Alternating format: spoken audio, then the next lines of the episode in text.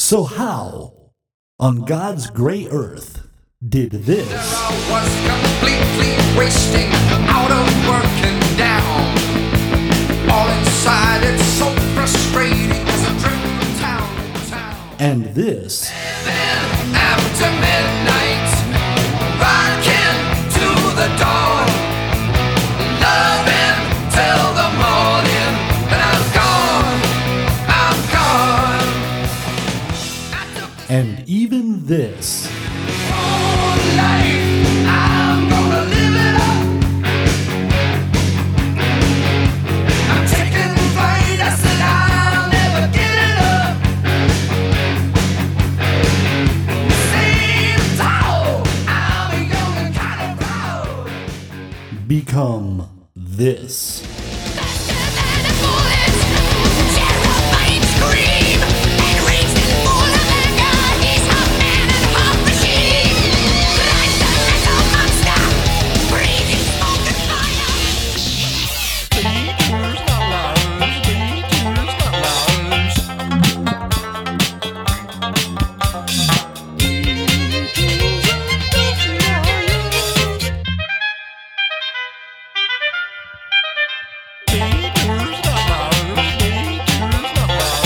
You are listening to Detours and Outliers, the podcast. They didn't stop to ask if they should. Hey there! You're listening to Detours and Outliers, the podcast where we take a closer look at that one album in the artist's discography that stands out like a sore thumb. It may be their best album, it may be their worst album, but either way, it's that one album where the artist was so preoccupied with whether or not they could, they didn't stop to think if they should. This week is the uh, first week of August, Merry Month of Metal so we will be doing metal albums all month. And um, for our, this week on the panel, we have Matthew Marr. Logan Renard. my name's Scott Livingston, and we have a returning guest on the show, uh, Mike Monroe. Say hello to everyone. Hello, everyone. Indeed. Um, since he had to suffer through Metal Machine music last time, we uh, we let him pick the uh, the album this time around, and it's um, well, it's at least music, and it's definitely metal. So um, I guess we'll start there. We're doing 1990s Judas Priest album Painkiller. So for those who are less familiar with the um, subtle distinctions between various subgenres of metal, how is this heavy metal different from the heavy metal that Judas Priest normally procures for us? Wow, that's a that's a really good question It- because the record before it was classified as speed metal, which I always thought was kind of a cheesy, I guess like diet thrash. There you You know, go. you know what I mean? Like, um, but I thought this album was actually more than that. This was their first heavy record, like for sure. Like everything before that, even the like new wave of British heavy metal stuff that they were involved in, it was pop. Like this is their first heavy album. I, I think it's important to think of um, Judas Priest as kind of having a, an Aerosmith like arc to their career, where there's a real, there's an early, I mean, it's even pre Iron Maiden sounding kind of rock and it's hard rock. Right. Like earlier on, they were hard rock, and if any of their albums is really a, a, a line in the sand, they're metal from here on out. But they they kind of had an, an early career and then languished into some uh, too slick production pop, you know Yeah. uh, horrible, almost disco-y shit sometimes, and uh, and then came back. You know, this is this was definitely their uh, "we are a metal band" statement, and uh, it's it's interesting that it contains all the tricks of the. T- it's it's definitely s- it sounds uh, Iron Maiden ish. It sounds Slayer ish.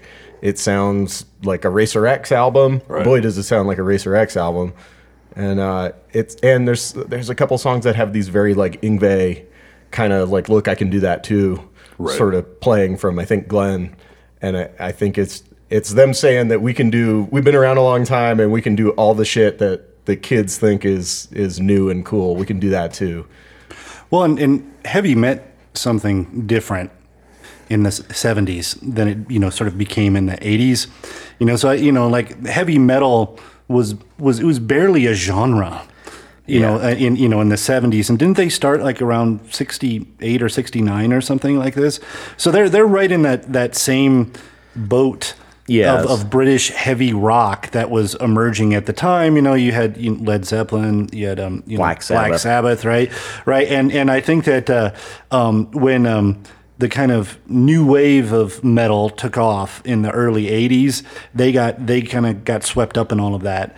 And and um, you know, for good or for ill, I would say for ill, the '80s also generated an awful lot of things that were called heavy metal that that, That, um, uh, had fingerless lace gloves on. Right, exactly. That had almost no heaviness whatsoever. The only the only thing that was heavy about it was, uh, you know, loud distorted guitars. Right, um, but um, but um, but uh, just from my, my own my own kind of experience, I, I remember uh, I, I- you know I remember being a, a you know, a teenager, perhaps, you know, pretty young actually.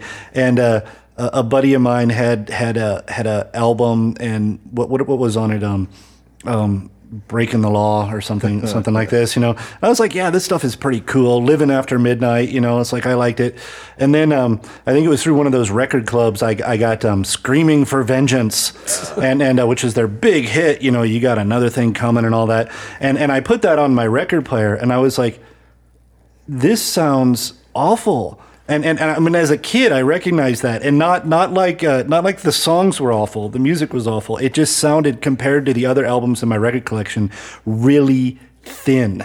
It like, has- like it was missing some key element. It has this very disco-y production to it. Um, Yeah, that's yeah. slick and uh, wh- whatever it was, whatever it was, it, it kind of it turned me off. And I, and I never I never was a Judas Priest hater. I kind of I like their image. I like the riding the motorcycles on stage and all the leather and all that kind of stuff. yeah. We should mention Yeah. that Scott did roll in on a motorcycle. Yeah. Well, yeah. So all that all that stuff is pretty, you know, was pretty cool, you know. And, and a buddy, uh, you know, had a had a, du- a double live album that you know the Yeah. the gatefold was really it was really cool, and and uh, all of that all of that kind of stuff. Um, but um, but I never bought another album.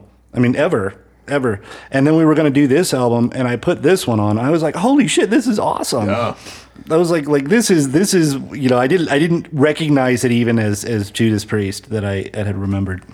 Yeah, it's a good one. And uh, if you're a fan at all of the you know the rawer side of speed metal or or thrash or just even noodly guitar shit or noodly drummer shit, you this is a real uh, uh, touchstone of of you know the late '80s, early '90s sort of everything that was cool. This album is them like actually taking everything that was hip at the time in metal and doing it and actually doing it pretty well. Really well, yeah. like yeah, usually when when people do like try to it's not a sellout thing, but they're, you know, an established band tries to adopt certain, you know, things they, that are grab the right things that are- instead of the yeah, wrong things. Oh, Yeah, that are that are in vogue, and they usually fall on their faces because it just sounds like old geezers trying to keep up. Right. And it's like, and the, the this band one- kind of falls apart after this too, doesn't it? Kinda. Do I have Yeah. my timeline right? Yeah, Mm-hmm. yeah. Yeah, it's yeah, it's so like Halford leaves right after this record to do Fight, which it depends on how much how dedicated you are to like following the camp. Like Fight, I didn't like the music. To me, it sounded like diet corrosion of conformity, basically. But it is definitely heavy, like for sure, and it's it's very very early 90s just all the basically blues riffs that you know were like popular with that stuff and Yeah. like ba- basically like early clutch um, yeah, and then he's out of the band for like eight years or something, and they had that guy Tim Owens who did two records with them, and those records to me are like laughably awful. Like they're like almost new metal. And It's Tim crazy. Ripper Owens. Yeah, like, and that's the story that uh, Hollywood. Uh, Yeah, they made a movie Yeah, out of it. yeah. Yeah. Without ro- called- crediting anyone. rock star. Rock star, right? yeah. Featuring everyone's favorite rock star, Marky Mark. Uh-huh. Yeah. wow. and the funky bunch. He's got those They- do good they- vibrations. Does the Funky Bunch play the rest of the Judas Priest? Marky I know, Mark right? just screams metal. And yeah, oh yeah, n- but, yeah. no one else. It's does. like Iron Panther or something. and It's, Steel Panther. Steel Panther. Steel Panther. Yeah, no, O- Ozzy stole all his moves from Marky Mark. Everyone knows that. Yeah. Well, Logan mentioned Racer X uh, before, and that's another slight change on this album is they replaced their drummer with um, Scott Travis, who was the Right. drummer in Racer X and owned a double bass pedal. Right. And hell yeah, can you hear it through I this think he whole was two album? bass drums. But um, I uh, I uh, like uh, uh, well, perhaps they're tuned identically. They um, but um, um, I was a little surprised too about how the addition of a, of a drummer could really change the sound of a band, and and it really does seem like he was a big influence on what they were doing. So Yeah. the real landmark shift and kind of crazy double bass shit, at least for most people. I mean, not underground stuff, but the Slayer's Rain and Blood. Is Yeah, yeah. That Right. that Dave Lombardo stuff uh, on that album.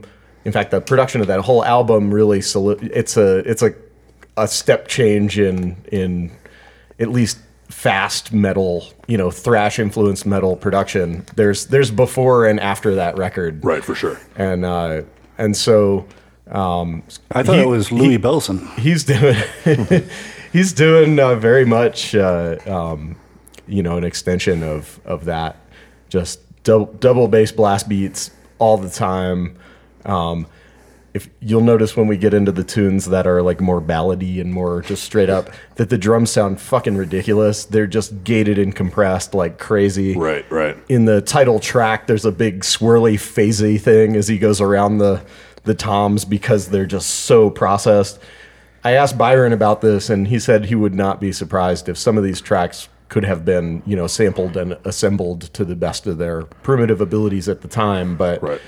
none of these really technically proficient especially double bass heavy like metal drummer guys are really against that Uh, even today even today it's Yeah. becoming more common than Oh yeah, than it was then but even Juan- back then yeah. it was there was probably some surgery you know some surgery on this stuff to get you know I that- know on most that speed many metal, notes yeah. into Oh, without question. I mean, I mean, this was this was the era of of the producer, Yeah. right? Like, like, like, like across mainstream genres, like uh, not just metal. You'd heard you heard it in modern rock, and you heard it in all kind in all kinds of stuff. yeah. yeah. That, where it was just like, how many tricks can we possibly milk this studio for? Yeah. you know, and how what kinds of weird things can we do on this record that could never possibly be duplicated? the record industry was different. different then they had to spend all that money or Right. they couldn't exa- keep yeah. it 'cause it- yeah. This was still the time of spending twelve grand a day at some Yeah. hole in the wall And in it- it was- it Sunset. was- you know. yeah, and it was possible for them to do that. I mean, I know today most um,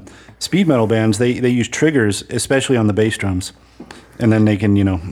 flex- Sync everything. Yeah, and, and you know change the sounds to get them to articulate more and all that kind of stuff. Um, but um, um, b- but they could you know they could have done that. It would just it would have just taken a long time. yeah I, I mean But Racer X was kind of known for that, weren't they? I mean, wasn't that the racer part of it? Was um, Just the fast stuff. Well, so they, It's like a- f- from seeing plenty of Racer X footage live, dude can play like all this stuff. Great, Yeah. but I've I've Yeah, also yeah. seen some Judas Priest footage live from this tour with Travis on drums, and uh, it just sounds like a big boomy mess. It's it's not. It, it's hard to pull off. That kind of crazy fast metal drumming live and not have it sound like mush or guitars for that matter. Anything that that kind of precise, it's really hard to do it in arena Well, size and that's the thing, is- place, yeah. and you know, in our, it's probably more suited to like a medium-sized rock club that's For sure. built for that stuff. But Judas Priest isn't touring, you know, 300 seater rock clubs or whatever. They're they're playing in big ass arenas and stuff, and Right. so. oh yeah, Live Aid and things like this. So I don't know how well this stuff necess- I mean, I know there's a live bonus track on the one that I listened to, and it sounded pretty good. But it's it's the the thing that really shines on this is that it's been tuned up to the max, to the absolute uh, abilities of 1990. Right. Well, speaking of producers, this was the um, first album they'd done since like 1978 that didn't have Tom Allman or whatever his name is producing it. Right. They actually went back to their like first producer, Chris Sargis or something. Yeah. T S A R. Yeah, a lot of letters in there. Sargus. Tsunami. Sargis. So that may have also been part of the change of sound and direction at this point. And yeah, they, they finally, I think part of it was they gave up trying to have a hit because it, you know, when they were less good before this album, they were trying to score a big hit. And, you know, Halford was never going to be hair metal because Halford has no hair. So. They they had all the tricks of hair metal though, and and it's it's wild because they're such an influential band, right? Like, Yeah. like when the hair metal thing bro- was was happening, you know, it, all those bands were ripping off bands like Judas Priest, like to the best of their ability. Yeah. right? Like they weren't really sounding like them, but they were ripping off Priest and Maiden and all this stuff that did really sound like glam. Yeah. But they were turning it into that, you know. And then when stuff like this broke, like 1990, that's the same year as Cowboys from Hell came out. Like, like, and then this is when it, it sounds like a weird reference, but like Skid Row is popping up, and they're the tail end of hair metal, but they they were heavier than all this hair metal that like preceded them, right? So it's like it very much as you said earlier, it's the beginning of this sea change in the whole mainstream metal community and the whole scene. Where again, nothing else really sounded like Painkiller after that, but all these bands definitely, definitely But were everything pulling sounded tricks like they were trying to sound yeah, like they're all Painkiller, pulling yeah. tricks that came off of this record, like you know, and, and and most and exactly as you said, a lot of stuff on this record was clearly pulled from somewhere else, but a lot of people and this was the thing they heard. Well, let's let's point out that like Racer X is kind of you got a Racer X album by sending away for a cassette tape from an ad in the back of Guitar Player magazine. right, This is this is kind of this is not mainstream music. N- nor is Slayer or you know early kind of you know there's a lot of crazy proggy uh, in in uh, uh, Montreal and Florida for some reason. Uh, Right. There's a lot of really cool proggy early black metal kind of stuff that's doing these sort of things. But nobody's uh, th- again. This is you mail your your five bucks in an envelope to this address, and Right. you know in Florida, and hopefully you get a tape with you know uh, two hours of music on it. Yeah. and and so this album's really fascinating because it does amalgamate a bunch of stuff that was kind of underground and kind of hip, onto you know a, a popular band you know a big big time release and so it's a nice snapshot of like what metal folks thought was cool across a broad spectrum like When did uh, Metallica's Black album come out? the year after this. The year after, Yeah. yeah. So so so that kind of, you know, I mean, metal hadn't taken that turn yet. but this is cool because like uh this is way cooler than the black album because the black album almost purposely avoids like what what's really underground cool and metal at the time both in playing and production it's Right. kind of like nah we're gonna produce this sucker like it's a you know just uh, whatever a rolling stones record or something you know it's like a, it's a big pop rock band album Right, not a metal band and so this is like doubling down on the metal shit I mean, if you look at the cover, it couldn't be more metal. There's like some sort of demon angel skeleton hybrid riding a, a motorcycle with you know razor barbed wired wheels, and it's about as Hey, you know the lyrics to the silly song? as it gets. right right exactly but i mean it, and it's interesting because again like you said it's it's that end i'm trying to think of like when the black album dropped the year after and that that actually is weirdly enough what made metallica a mainstream band and, and it's weird to think that like a lot of these bands that were doing similar to stuff like this at the time because you had testament exodus megadeth slayer like anthrax Yeah. they're all on the scene and they're all playing stadiums, but it's still somehow not. Poison. Yeah, exactly. It, it's still a different beast than Guns Yeah. N' Roses and Aerosmith and Poison and stupid Trickster and all this crap. Bon Jovi was considered heavy metal at the time. Exactly. Yeah, and this is this is the year before uh, uh, Blaze of Glory. There you go. Yeah, those those really were sad times. I know, right? It was, Like, uh, it was a dark era. But it is, yeah, it is. I mean, I, I think absolutely. It's like uh, Judas Priest. Well, I think you know all bands, with few exceptions, all bands that are popular, perhaps even by definition, it's like they want that. They want to be able to sell records. They want to um, have big audiences and all of this kind of stuff. But there is there is a certain kind of um, you, you know, I, I hesitate to use the word, but a kind of authenticity with with Judas Priest. It's like they were they were doing something that they felt was chafing against the norm. Yeah, yeah. Right? You know, for sure. Well, I, I, I sort of see it as al- almost kind of a fuck you record. Um, and it's the Black Album comparison is apt because I think they earlier in their career several times tried to make a Black Album by toning down what they were doing and trying to make it more more pop and accessible and they kept failing and so I think they were kind of like ah fuck it if the toning it down Isn't i- working. working, then we're gonna turn this shit up till the knob breaks off. You know, like, and so it's almost the, yeah, you the get opposite. uh, this, yeah, Yeah, if you try and sell out and no one's buying, then you might as well go the other direction. Yeah. Right. And I think that's a lot of what this album is is sort of you know we tried to you know make Turbo Lover a big pop hit and Right. you know, I love it, but um, most people were were not hell bent for that brand of leather, and so they're like, "Well, screw it." Well, and after this record, like Halford had said that he had wanted to make heavier music than what Yeah. Priest was doing, and had wanted to for a while. And that So- was that was you know as much as the um, you know common theory floating around is that he was kicked out for being secretly closeted. The real reason Halford left is he wanted to go in a different musical direction. Yeah, that's definitely it. Because when, when he came out a few years later, like who was it, like KK Downing or something, or like Yeah. Glenn Tipton, they, they were. The, and Halford even said he's like, these are my best friends for years. They all knew. Yeah, we- I wasn't The tricking record them or- label yeah. just wouldn't let us say anything, basically. So yeah, I mean, they were about as blatant as you could be. I mean, it's right. Well, yeah, yeah, other than it's all Mother Daddy YMCA by the stuff. Village People, nothing is that obvious without saying it. Right, right. But yeah, I, I, you- yeah, you're absolutely right. It was he wanted to do heavier stuff. And I, I read that there was a whole legal thing actually, like he couldn't had do to fight yeah, and dissolve be the in- legal entity of Judas Priest in order to, well speaking of legal issues this album was finished back in March but didn't come out till September cuz uh Judas Priest was busy in the courtroom as opposed to the studio Yeah, I was I was thinking it was right at that Oh, time yeah, that- the- that- about that. Yeah, they the were backwards lyrics. Thing? yeah the subliminal sub- message messaging subliminal, yeah, Which, backward yeah. masking, and Yeah, that apparently I forgot some, about that. some kid committed suicide. That whole thing. And yeah, Yeah. I was thinking about in in general. Um, yeah, they were. By the way, if anyone is worried, they were acquitted. They were not. you yeah know, thankfully I They- mean, they- yeah, even in 'cause it- 1990 we because were you know, well, first of all, even even if they did put secret messages on their records, it doesn't work.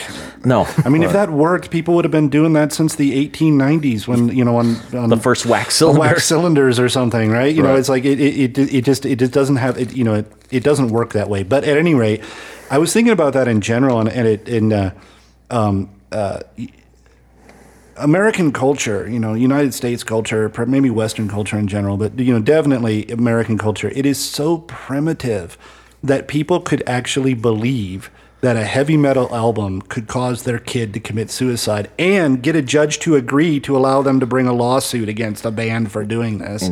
This this is this is a level of of um, just vapid stupidity Yeah. on a on a institutional level that is that is um Well, I, I know it's disarming I know that we're only like you know we're almost thirty years past this, but even like a few like five years past this, people were laughing at how fucking dorky this is. Right, right. Yeah. You know, yeah, yeah. um, or you know just uh, that. I mean, not not this album, but the you know the the tunes they were you know uh, Accused accu- of, yeah, accused yeah, yeah, of yeah, uh, yeah. having Right. subliminal messages in. It, it's like that's the most. I mean, that's the most ridiculous thing ever. Like this is. I mean, even this album is like i- it's like a cartoon for Right. Yeah. All of this black stuff was metal heads. All of It's this stuff was really- super cartoony. These are these are so comic booky. Ghost Rider Oh, Yeah, like Well, you remember Ozzy? Ozzy got a, got um, in trouble for um, his song "Suicide Solution," which is which is you know anyone who gave a casual listen would would- anti-suicide song. well, well, no, it's it's an anti-drinking song. It's saying alcohol is really bad for you. Is, Oh, what, is boo. what this song is. Yeah. Well, I think Ozzy's whole So life maybe is- that's enough to make you commit suicide. I don't know, but but still, uh, you know, it, Yeah, it just Ozzy's it just life shows might you. be Uh, the- just says that drinking is bad for you. you know, and then maybe it's just you know someone looking for a payday. Who knows? But but Well, it's yeah. just it's just it's just crazy to me. And and uh, and there was a there was a rather uh, famous case too. Um, I apologize, I can't remember exactly where it was. I think it was in Memphis. It was uh, it was in it was in one of those southern states. But anyway, these kids uh, got arrested for a murder. Yeah. And all of the evidence at the trial was all of the evidence against them. They had no material evidence whatsoever. Oh, Yeah, the West Memphis Three. Yeah, the West yeah. Memphis Yeah. Three. That's it. Yeah, that that they um all of the evidence against them was that they listened to heavy metal Mm-hmm. worship music and were probably devil worshippers. Yeah. and it's just it's just the the asinine you know Yeah, like, the like like satanic you panic. believe That's that- what it was, Yeah, yeah, yeah. yeah, yeah, It's it's and these these these kids spent years in prison. Because they were convicted, you know, with, with no evidence whatsoever, and I guess this is what I what I mean by uh, our, our our culture is it's so primitive. Yeah. And and I think that you know that that you know that when heavy metal is the uh, kind of the, the Boogeyman. level of s- of the boogeyman and the the harbinger of sophistication. Yes. Right? You know, it's like you said, it's like it's kind of comic bookish, right? You know, Yeah. it's like like this is this is a symptom. It is not the disease. right? Yeah. I, I think it is funny that I mean, as a devout, at least uh, agnostic, recovering Catholic, um, it's always laughable for me to look at stuff that is satanic in nature and stuff like that and it's like no it, it assumes a, a firm belief in the other like this is only like the devil's only scary if you believe in god and that the Right. devil's somebody who's trying to fuck with god and his plans and you know so it's like if you're not firmly rooted in this very like you know binary system of good and evil and things like that like then this is nothing. Yeah, it just You doesn't make sense. It's like Yeah, all I know. the all the crazy black metal is out of like like Norwegian countries that are s- are s- super Christiany and stuff. And so it's like no, you have to be afraid of the wrath of God and the devil and hell and shit like that to like not just like snicker at some Yeah. of these it's pure, insinuating- it's pure theater, and, and even you know right after this one, like Manson popped up on the scene.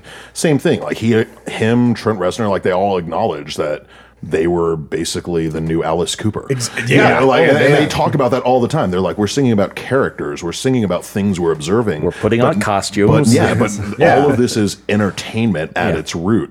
And again, that satanic panic, like people would just not let it go. People were, had to have something to be afraid of. Oh, yeah. Had to have something to vilify. well and, and I hadn't heard that phrase before. I enjoy that. yeah, there was satanic panic. Yeah. It was Yeah. a real thing. That's a Like, color of hair dye. Right, that's a, that's a whole other podcast dude, we yeah, can talk the about for Procter hours. and 'cause it- Gamble getting in all sorts of Yeah, trouble there- because they had a moon in their logo or yeah, something. there were people who were like they were like actually like grooming kids to give false testimony so Oh, they could yeah, it sue was- like these daycares and there's- things. It was nuts. yeah, Well, I mean, for the most part, a lot of these metal bands laughed it all the way to the fucking bank. Yeah, yeah, yeah. They Or really Slayer, did. especially. Yeah, Like, well, they anyone were who like, took it yeah. seriously wasn't going to be able to play worth a damn anyway. Yeah, yeah. Too busy sacrificing cats to, you know, tune your guitar. But shall we um, move on to the uh, first track, which is the title track, which is Painkiller? so good.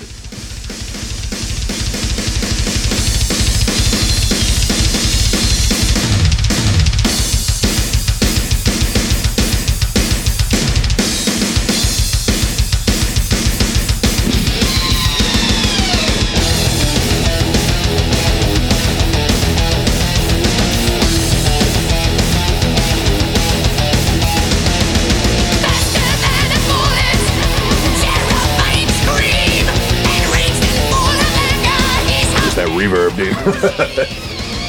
So, man, Halford can sing. If you don't like this kind of singing, you, you just leave now because this ain't going to stop. and I know it is a bit of an acquired taste, so.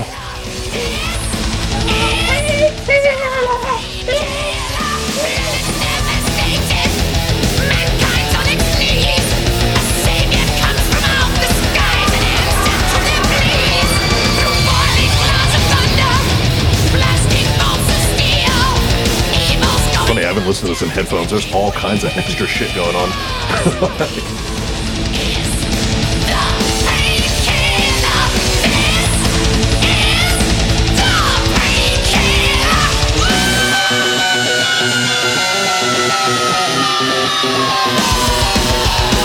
Gotta listen to the guitar solo.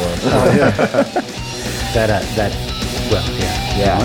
For both of them. Both of you. So, There's a lot of guitar solos Yeah, on this there album. are. so This is this is Oh, I was just gonna say this. This sets the this sets the whole tone for the album. Th- Yeah. This is gonna be something different. yeah. Well, no, and I think that like it- it's a good point about the uh, letting the drummer kick this off because that was a huge part of the new sound was his Oh, yeah. addition, and that was that was a great way to announce that.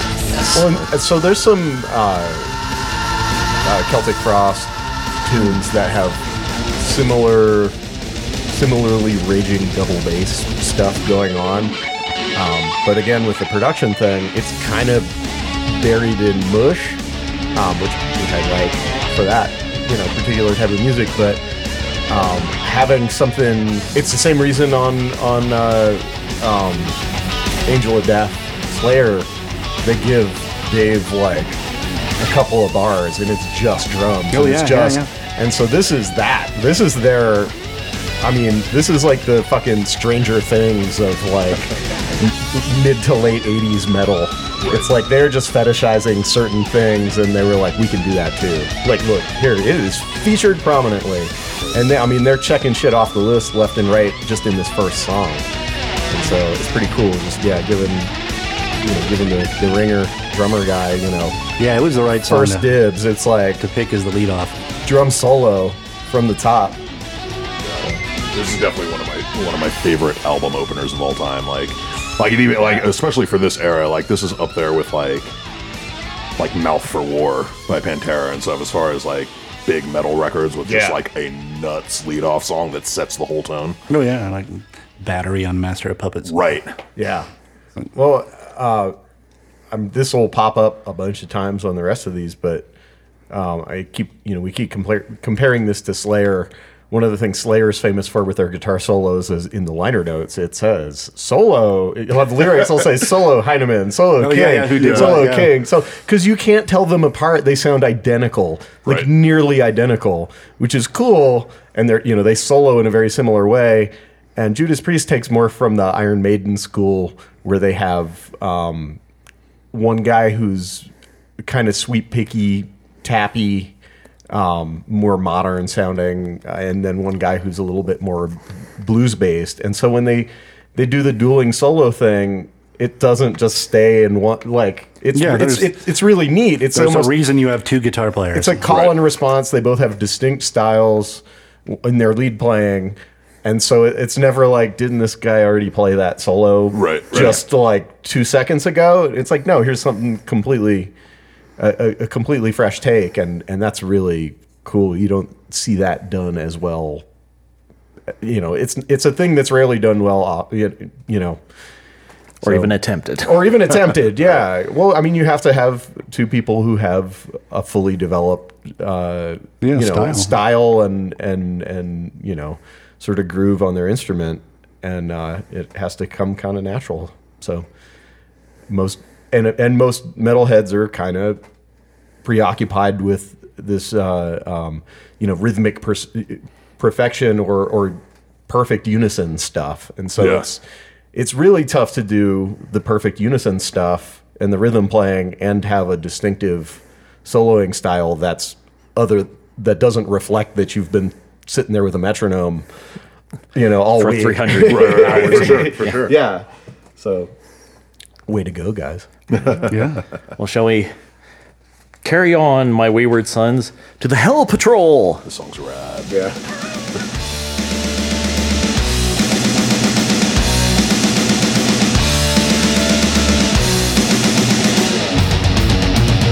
Like wildfire, comes roaring, mad whirlwind, burning the road. Black thunder, white lightning, speed The cheese is still super strong it's, all it's- through it's- this. I was, I was just noticing is, that too. yeah. Yeah, it is, it's Yeah. it's awesome in that way. It's, it's Yeah. very unapologetic. It's, Yeah. it's like we're, we're not um, you know, and that's that's one of the things that uh, I mean. I know this is a you know completely different band, but that's that's one of the things that that. Uh, you know, really bummed a lot of people, me in particular, I guess. Uh, you know about Metallica's change of direction. It- you know, to me, it wasn't it wasn't the music. The music was okay. They were just doing something different. It was more that they they gave up the the um, the the weird goofiness that metal is supposed to bring. Right? They Took it tried too to, and seriously. they tried to be serious, and it's like like you know like you know s- too much seriousness just sounds kind of schmaltzy, and you know it's, like uh, Well, and you- there's you no way to gotta- take this seriously. You got to be a little. yeah, you gotta, you gotta. I mean, you can be serious about I love this, yeah, Yes. and, and not be, and not be, you know. Um, Well- um, look, if we're not singing about love and our parents abusing us, then we're just not a real band. No. you know. th- um, You got to have some of that D and D in there. 'cause, I Right. mean, This is all they did. Like Yeah, you know, yeah. all this, this. This whole record to me is like, it, it's almost like the music that should have been on uh, the, um, what was the movie? It was literally called Heavy Metal. It was like this shit Oh, yeah, yeah, animation yeah, movie. yeah. Like, I remember like, that this film. is this should have been Yeah. the Yeah, yeah, soundtrack to yeah. that Wearing movie. not Joe chainmail, Walsh. brassieres, and riding a, a dragon. right, no, exactly. it was a Glenn Fry, wasn't it? Oh, really? Yeah, And yeah. Devo working in a coal mine. Yeah, Or, yeah. or no, Don Henley. That's who it was. no, not Don. Who is it? It Was one of those guys? I'm getting it wrong. There's a, one of those damn Eagles, Eagles. did that It- it- heavy it- metal song. It wasn't this. Yeah, yeah, no, it Or wasn't. it Yeah, should yeah. have been. It was um, Yeah. It was the Randy Blues Brothers. Meisner or somebody. It might have been Timothy Randy B. Meisner. Schmidt. Jimmy No, Carter. he was an add-on. Yeah. So those drums that sounded so badass at the top of the the first song. I, I thought my iPad like skipped to a ministry song or something when Oh, I yeah. started this. That gated bass drum and snare drum are that snare drum when he does any single strokey stuff just sounds like a machine gun. Yeah, it's yeah. Like, ba, ba, ba, ba, ba, ba. It's exactly the same sound whether he looks at it or hits it. Right. You know, and it's pretty funny. Yeah, and, and you're right. It definitely comes through on because this this is also like this era in especially in the guitar music where there were all these records that it was like the standard like four rock four heavy songs power ballad. Yeah. Four more heavy songs power ballad. Gotta have that You know? power ballad. the finale. Yeah, exactly. Yeah, and so and this totally follows that formula. And yeah, when they get to these slower riffs and especially the ballads, yeah, a lot of it you, you're, you're hearing it differently, and it's like God. Not only does this is this song super cheesy, Yeah. but, like now you're hearing all the uh, all the Production. space around in Yeah. the production, and you're I- like, wow. And and uh, I must admit, I do prefer. Um, uh, maybe I'm in the minority. I do like it when um, Helford. I, I like it when he sings in a more natural range, and he's doing less of the the the Oh, Frankie pseudo- Valli. the pseudo- Screamy thing? yeah, Yeah. the- less he's doing less of the you know. "Whoa," You know that sort of uh, Less opera. yeah, less opera, yeah, and you know, and, and some of that because he's kind of I can't even tell sometimes if it's, if he's gone into falsetto or if he's just Oh, man. you know what it is he what is he's doing. It's just um, it, it's well, it's a trope. It's a metal trope and a certain kind of metal, you know, like the Ronnie James Dio a- kind of thing. Well, I you know? mean, we're gonna do. We're talking about Chinese democracy later, so we'll get into that. yeah, yeah. So so we can fake-ass, like- yeah. So if I want to be critical, we- we'll have plenty of But time to Rob do can that. really sing. Like Rob Oh, can. yeah, uh, like I- I that's guess. that's the falsetto thing or the the high vocal range thing where people have kind of a dead spot. I mean, even really accomplished trained singers will have kind of dead spots in the at the upper and lower reaches of their range, Sure, right? sure. He does not seem to have many of those, if any. I mean, Yeah. until he's like fully into, you know, dog whistle falsetto Territory. screaming. Right. It- Right. He seems to have full command of wherever he's at, and so I, I agree with you on. I mean, his his natural comfortable range is pretty high. Well, yeah, yeah, yeah. exactly. but I, I- I don't think you're totally in the minority because again, this, that style of like operatic extremism Was King is- Diamond right? He's Yeah, doing the right, King right. Yeah, Diamond thing. totally, and, and that was part at the same time part of what was so appealing to this, but at the same time part of what made it so utterly laughable. Like Yeah, yeah, all yeah. the- like so many of these bands. Like I remember being little and like like that was part of the defining thing. Like as I was starting to get into like punk and hardcore, and I had so many friends getting into metal. Why punk and hardcore appealed to me more because, to use your words, it sounded like people's natural range. It sounded like the way Human they would beings. talk. Right, Right, right, yeah. exactly. As op- as opposed to I'm always on stage. I am in the theater. Yes. You know, like, There like- is, yeah, definitely a theatrical element to this, you know, more than just the characters and the, the leather, you know, costumes and the, you know, character narratives of, you know, motorcycle riding demons from hell or whatever. Right, exactly. Yeah, and to you know, to the theme of the podcast, I, I think like way more so on this record than well, they anything gave up had on trying done, to like, s- sneak it into the mainstream. We're like, well, if we're going to do metal, we're going to do metal. going off. Yeah, So wh- I want to say one more thing about this tune, and that it's like a it's a reverse uh, South of Heaven move,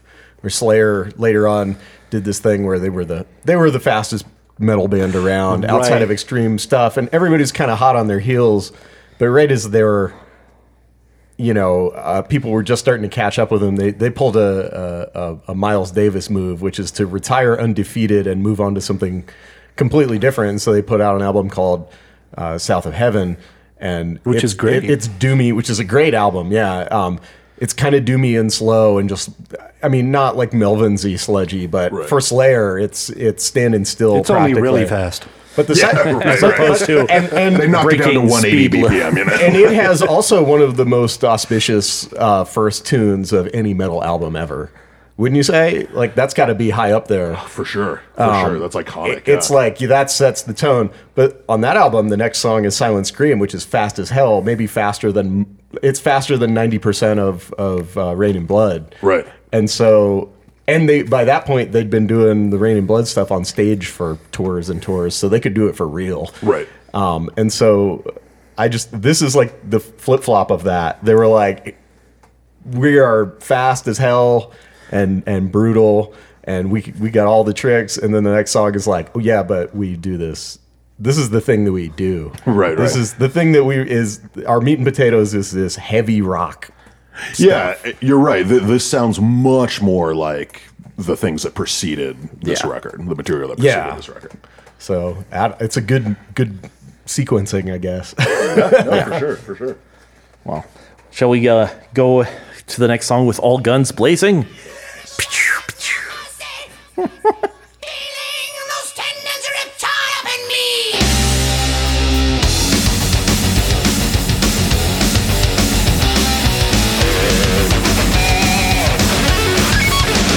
Twisting the strangle grip won't give no mercy. Feeling those tendons ripped tight up in me. As master wrecks the ground, bent on survival. Full throttle, hammers down and deadly scream. There you go. There's that kick drum in there, just literally doubling the guitar riff the whole time. As far as we know, is this Halford? Does he write all of the lyrics?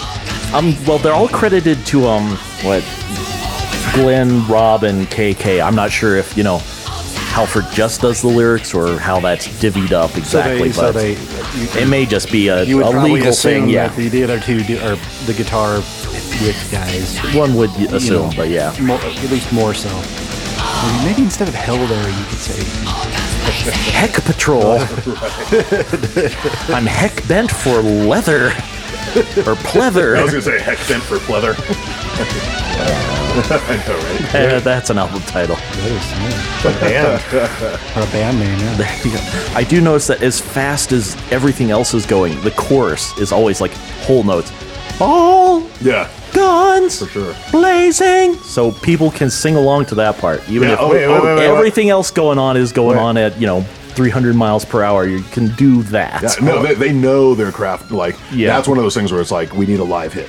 Yeah. We need something in the People stadium. can to get, sing, yeah, too. Exactly. Yeah, i wasn't paying attention what's the name of the song All guns blazing. Yes. Oh, you do it. Yeah. But yeah, that, I, I I think that song is actually like like that's one of the heavier ones, especially like we keep talking about. Again, the drummer just makes so much of the sound, and, and yeah. so the fact he didn't get credited for songwriting is kind Um, Yeah, of- it's wild because uh, like literally what makes that guitar riff so heavy is that machine gun sound the drummer gives it by literally doubling every hit. Yeah. On the on the kick drums. And you you mentioned Pantera a little bit early. It- It's like, I mean, Scott Travis is a total stepping stone to Vinnie Paul, Right, Like for sure. Both this style, those are, it's uh, you know, they're only a step removed from one another, and Yeah. so and that was a total Pantera trick, like on those first two records, was again the drummer matching the guitar riff. Well, Yeah. they were they were um, Pantera, right? I mean, isn't that this kind of a similar story? So this must have been the milieu of the time because Pantera was Oh, you know, yeah, that gl- first- glammy that first record. hairspray band, Yeah. you know, and then and then uh, you One of know, my buddies used to have that record with him in the lace gloves, like framed on his wall. Yeah, yeah. because he was like a dirty. Well, there was- crust and metal and then guy. Cowboys I from thought Hell that was, the like, funniest no, we're thing in the doing world. something different now. Right. Yeah. I, I think they may have seen that the um The writing was on the wall. yeah Right, this, right, this for sure. couldn't This- last forever. Poison unskinny bop is not going to be on the charts much longer. I don't know. Somebody from Seattle's going to come along and make us all irrelevant. So we better Somebody we from better go anywhere. back to You're our right. It, it was coming for sure. But you know, even Cowboys from Hell was cheesy as shit. Yeah. Yeah, Like, yeah, oh, yeah, like it it, was, uh, it was a heavy record, and, and again, it, again, actually, to go back to like Skid Row, like Skid Row was still cheesy. It was just a heavier brand of cheese. Yes. you know, than uh, than a lot of their contemporaries. And Cowboys from Hell was the same thing. And and weirdly enough. Both of those bands toured together, and after they toured together, each of them changed their sound like drastically. Yeah, so like we've learned a lesson from the other one. We're right, exactly. We need to carve out our own territory, or this is Exactly. going to get silly. Yeah, both of them after they toured together. Um, I forget who else was on that tour, but it was, it was like 90 or something. So Skid Row touring on their first record, Yeah. and Pantera touring on Cowboys for, He- from Hell, and both of them went immediately way heavier. And I think to your point, like they they're out there and they're seeing that like There's a hundred other bands just like just this. like this. This hair metal shit's not going to last. And I remember reading an interview with Skid Row where they were saying like they were getting sick of Pantera just playing circles around them. They're Yeah. like they're like this shit is making us look silly. Yes. because it's so heavy. like, yeah. So the bubble was about to burst on the hair metal scene, right. Those were the days. and somebody had to stand up against it. A rebel without a cause, Uh, well done. a leather rebel. this song's so rad.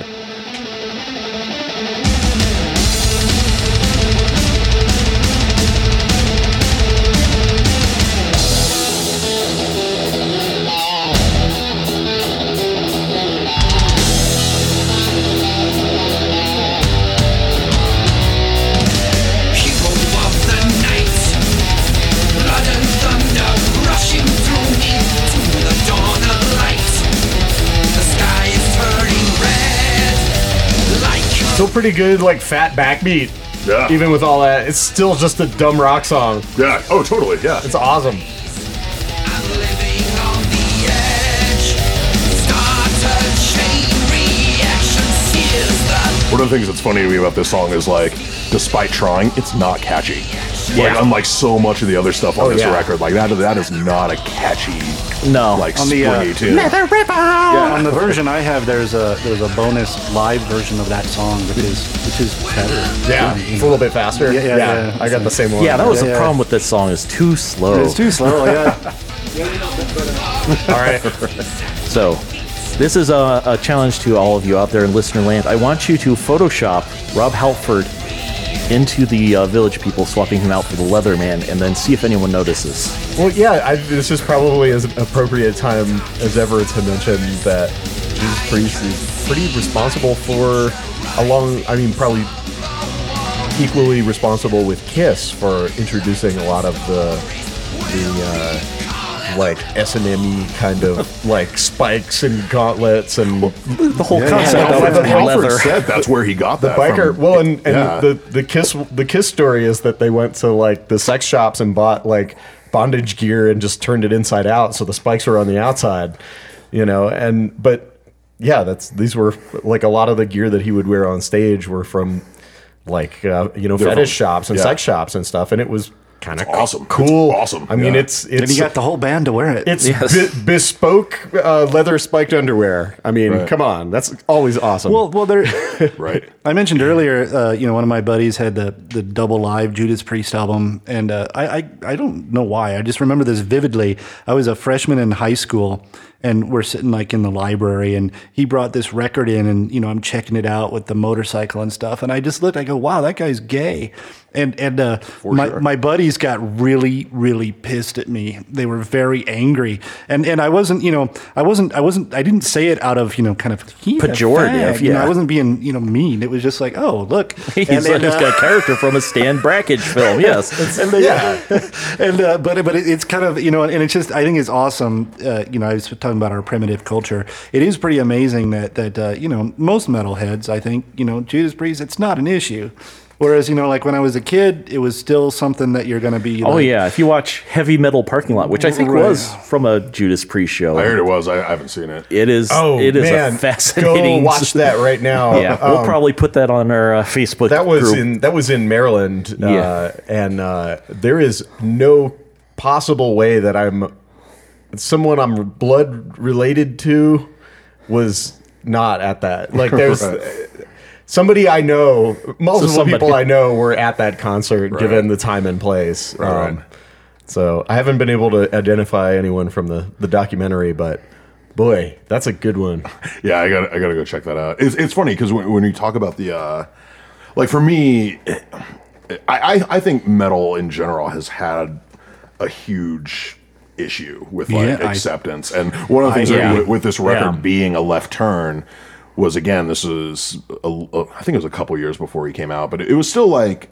I, I- I think there's a lot of parts about this record, about the presentation, about all of it, that's very much him screaming, saying like, really you don't see it like come on dude like like, like, dude, like, as out as out and proud as he possibly Well, right, could exactly. you know This is- and, and that's one of the things that killed me Uh, sorry to interrupt i was just Yeah, gonna yeah, say yeah. that like when he came out one of the things that i was so happy about a for a person being to get to be themselves and be proud of who they are and the huge middle finger it sent specifically to the metal community, specifically fantastic, all yeah. these fucking meatheads Yeah. who were Yeah. who were like who weren't ready for that, and it Yes. broke their little hearts. And I was like, that's awesome. Because it's like who's coming out? It's like oh, just like the baddest dude ever. Yeah, and, it's and, like and that's he's who. no less bad. Yeah. you He's think Not he is some because prancing, you suck. mincy, you know, Vince Neil type. It's No, he's he's he's like a Spartan. He's baddest of the bad. Oh, right? yeah, and, yeah. and he's like telling you, you know, yeah, he's giving everybody the middle finger. But I, I also think, well, it's, it's um, have you ever heard that expression? You know, you might see it on a well, not around here, but like on a bumper sticker, or a T-shirt, or something.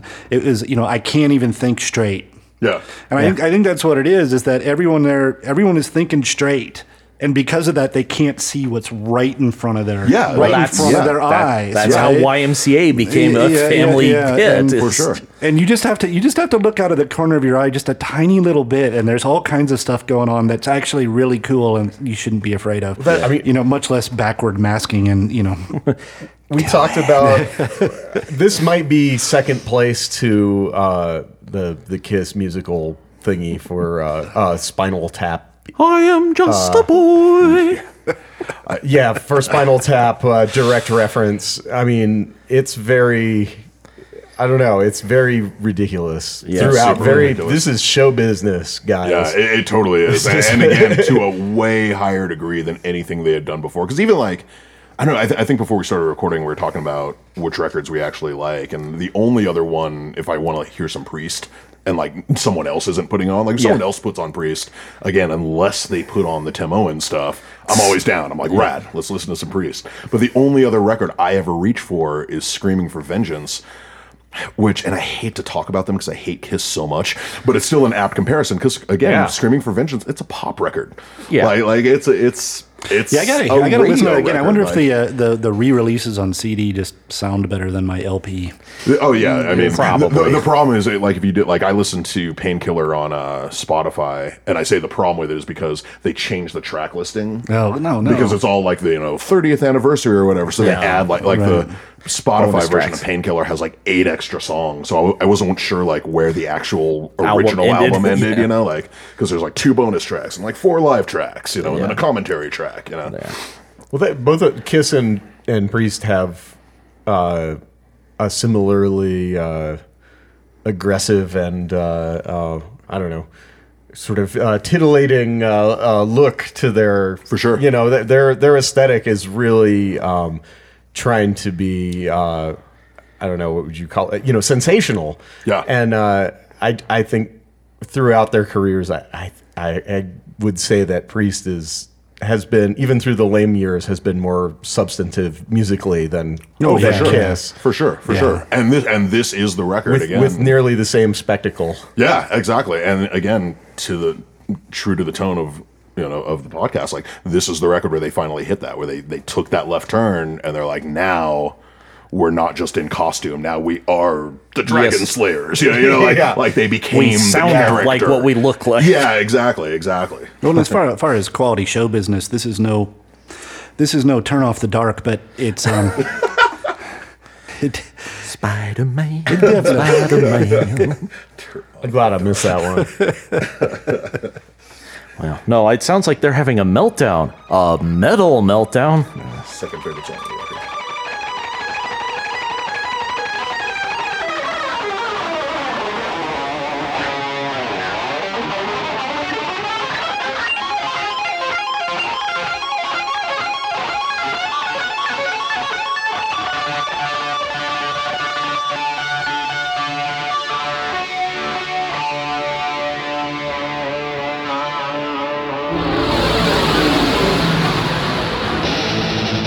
I mean, the Ingve thing. Yeah, yeah. They're like, I can do that. Yeah. Oh, totally. yeah, yeah. I read that they had that they had uh, they learned how to sweep pick, and this was uh this was their showcase. showcase. Yeah, In the night. yeah, this is almost a parody of metal at this point. Yeah, oh, totally. And it's one of those things where, like, this is all the stuff that usually in metal I hated, just the, like, grandstanding Yeah, right, masturbation. right. But Yeah. for some reason in this song, like, because the whole record's so ridiculous and awesome, I'm like, Yeah. yeah, Yeah, it, it right. It's Right. like they're doing it right. They're right. Yeah.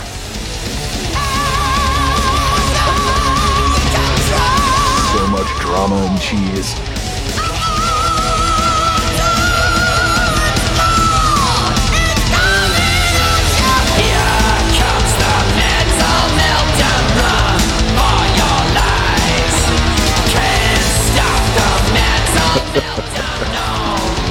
Ah, that was the best part. Yeah, that was awesome. That was Don Felder that did uh, the heavy metal.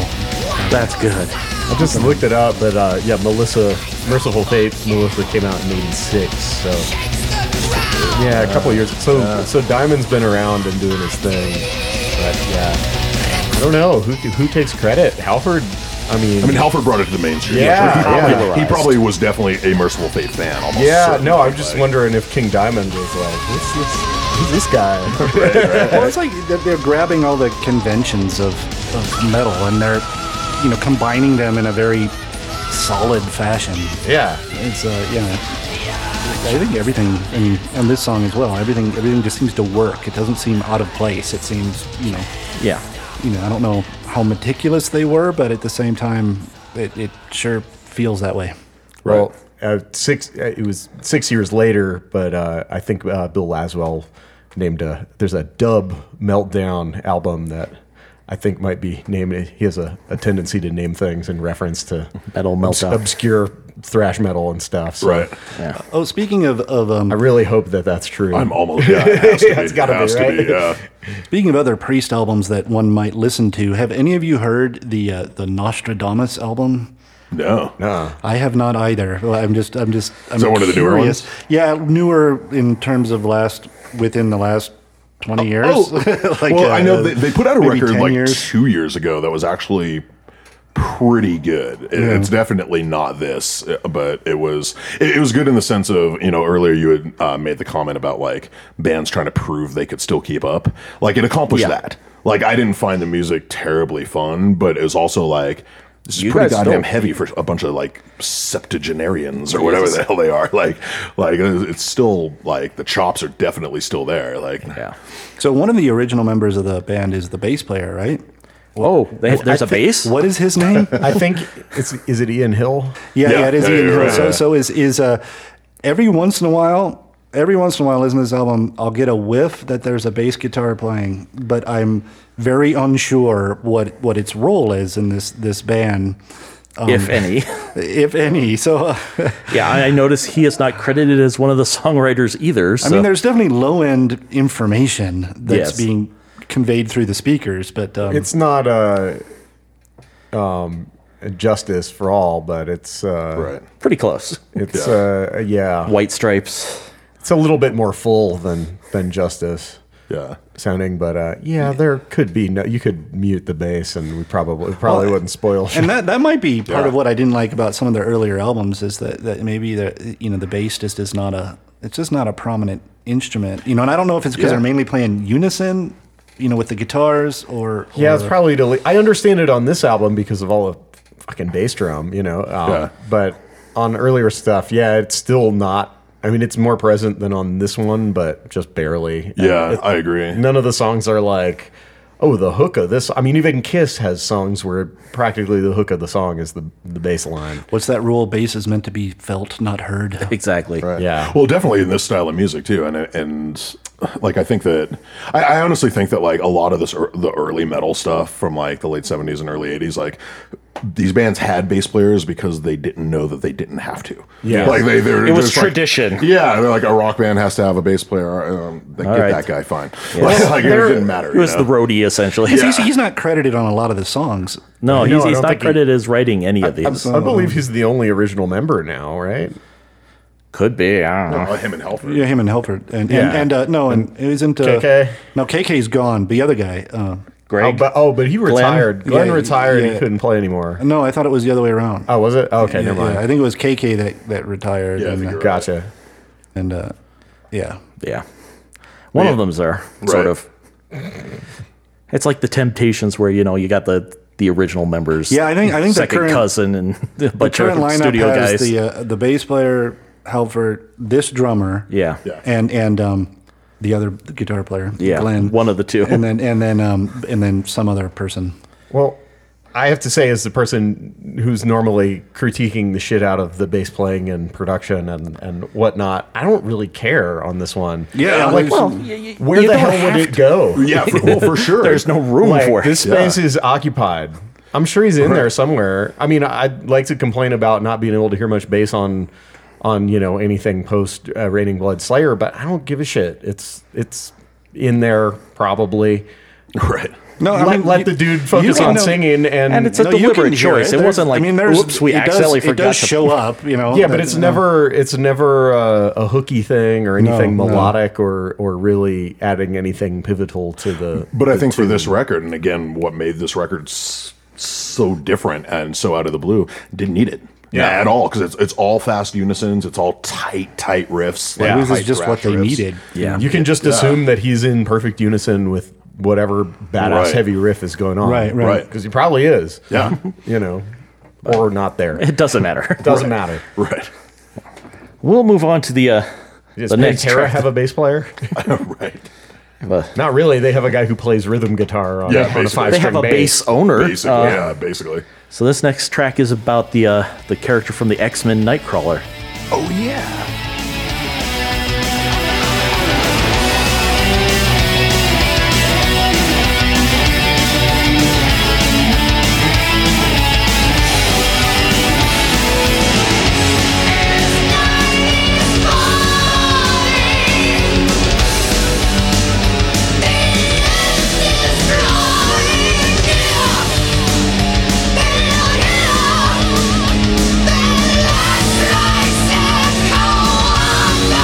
Kurt Wagner. Or was that his name? Wagner. Wagner, yes. was this actually about that character? Ah, but- I don't know. Maybe. I mean, it could be. It wouldn't be any more ridiculous. Yeah. like, Turn off the dark. Yeah, th- this is so. Uh, who's the guy who's an old horror mo- mogul and he uh, he's on Thriller? Oh, uh, Vincent Price, is that it? Something, Oh like that. This reminds me of that, like out of nowhere. as I lay me down to sleep, Yeah, I pray the very Lord much- my soul to keep. it's very Or Tales from Vincent the Crypt Price out at the end of Thriller. The funk of 40,000 years. nowhere. right. Grizzly ghouls from every tomb terrorize your neighbor who. so, I mean, before the Marvel Cinematic Universe like ate Hollywood, comic books were seen as something that was sort of the purview of lonely, immature, geeky teenage boys, much like the uh, general demographic for metal. So, it's not surprising that Yeah, there is some crossover there. yeah, for sure. I don't know. The, the, it, it's interesting that you played that section of the song because, you know, that I think is definitely an example you know, to highlight the intro to the show. Just like. Should we do this? Ah, who cares? Just do it. No, you shouldn't have done it. Like, like it ruins the Not song. every like- idea is a good idea. yeah like it, it just it's so much more ridiculous somehow Yes. like it like it's just i don't know to, to me it's like such a departure it's like why did you do that why They need a The breather. drama. yeah it's like having a narrator saying and then the narrator was there and you're like what like what? Yeah, I wonder. Wonder if that was for the pot smokers. There you I go. was gonna say if you take uh, a- at the time Bathroom of break. this album in the you know in the in the 80s and early 90s and stuff if you take comic book nerd and give them shitty weed and even shittier beer y- y- you get Which a lot metalhead of them did. right that's Yeah. that's where metalheads come from and so the the overlap should be uh, you know pretty obvious right yeah, for sure for sure for it's, sure a, it's an escapist right genre Yeah. Well, I mean, the Right. first time I listened to it, I'm like, Nightcrawler. I, I that can't possibly be about. And then I looked it up. I'm like, oh yeah, that's that's about an X Man. okay, moving on. right right i don't know that, that's the only part of the record to me that little break that's like it just screams ren fair like it's just like Oh, how they dance. Yeah, totally. He was my favorite uh, X Man. Nightcrawler. He's an awesome character. Yeah, he's Bamf. an awesome character. Yes. No, there's there's an X. There's one of the X Men whose whose job is to be, you know, uh, in the background and unseen. He's like the unnoticeable one, and he he apparently is like in the background of every scene, and that's his his special power is to be, is to blend in and be E- unrecognized. extra guy. Yeah, extra man. So I always found him fascinating. Well, the, you mentioned the the uh, Ren Fair thing. Uh, Jethro Tull did win an award for best metal album. so- That's right. Eh?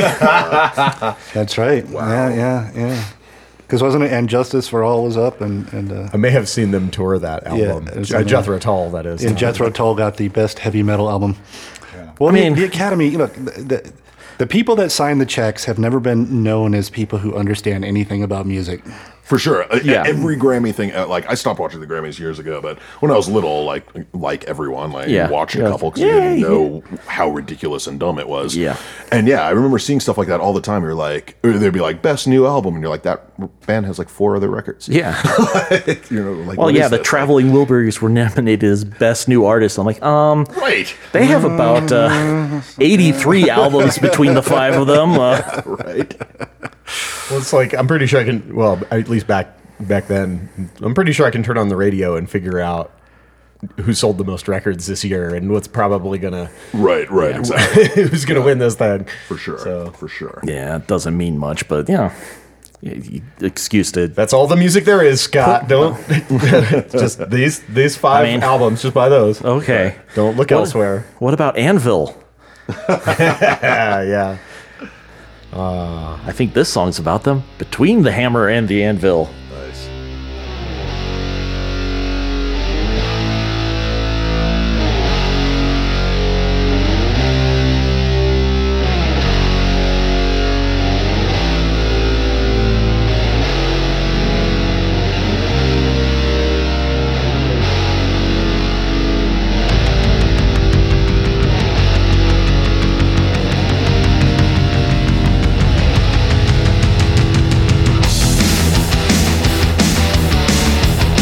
Hey, we finally heard some bass guitar. There you go. Rocking there. Motor and eighth notes, Yeah, but uh, yeah. Yeah, what else can you do? that's that's that all A the bass, string is- bass guitar works, uh, right?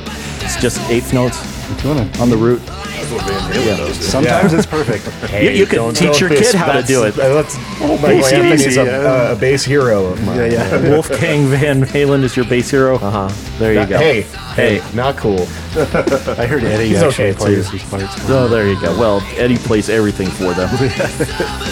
oh, we'll get to Van Halen 3 soon enough. Don't worry. But that was, you know, that you know, we were talking before about uh, um, how they take these kind of parts of heavy metal and they're reassembling them. Yeah, did they just In a feature Paul contemporary- Gilbert on, Yeah, yeah, uh, yeah, on so the, they- at the top of this Right. thing? So, so you ended up with uh, yeah, you know the you know the, the two guitar solos, but they're definitely they're definitely you know the techniques of the day that are Yes. starting to you know, Popularize. become you know popularized. But they've kept it in a very heavy context these days, with like the sweep picking and the tapping and the uh, the harmonic squeals. Right? It's not it's not quite up to the um, who's that uh, who's the um, Aussie guitar player that Jack Wild. Yeah, Jack Wild. He can't make a, every other note is a squeal. It seems with him. More cheers. Yeah, so, good.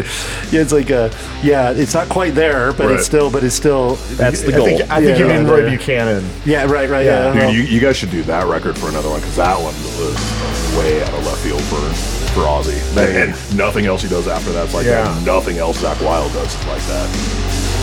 but um, yeah, this is another rocker. They're all just they're these are- They are. I I, I think It's like a haunted house. I mean, if you're 10, 11, 12, this will scare the shit out of you.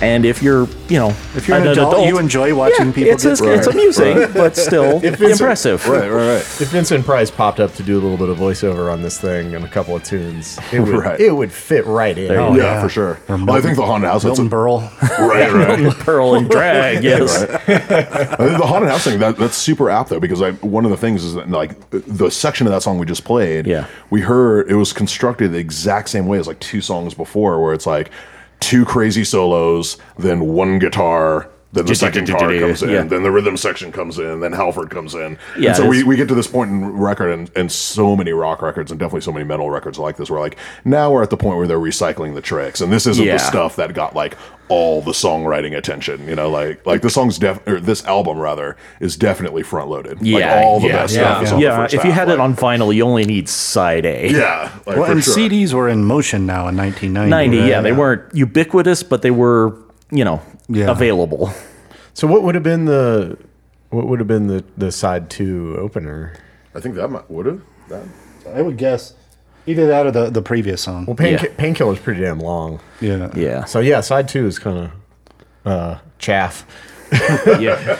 Well, that is the advantage of vinyl. I mean, you know, you can you can just have one good side, and, and true. pe- Make su- people still have to pay the same amount. Make, so- make sure it's right. the first song or two on Yeah. that side. and- Well, well, let's see if we can find any grain in- left in. Uh, in side two. What what else do we have to thresh through here? A touch of evil, oh god. which I'm sure is based on the uh, Orson Welles movie.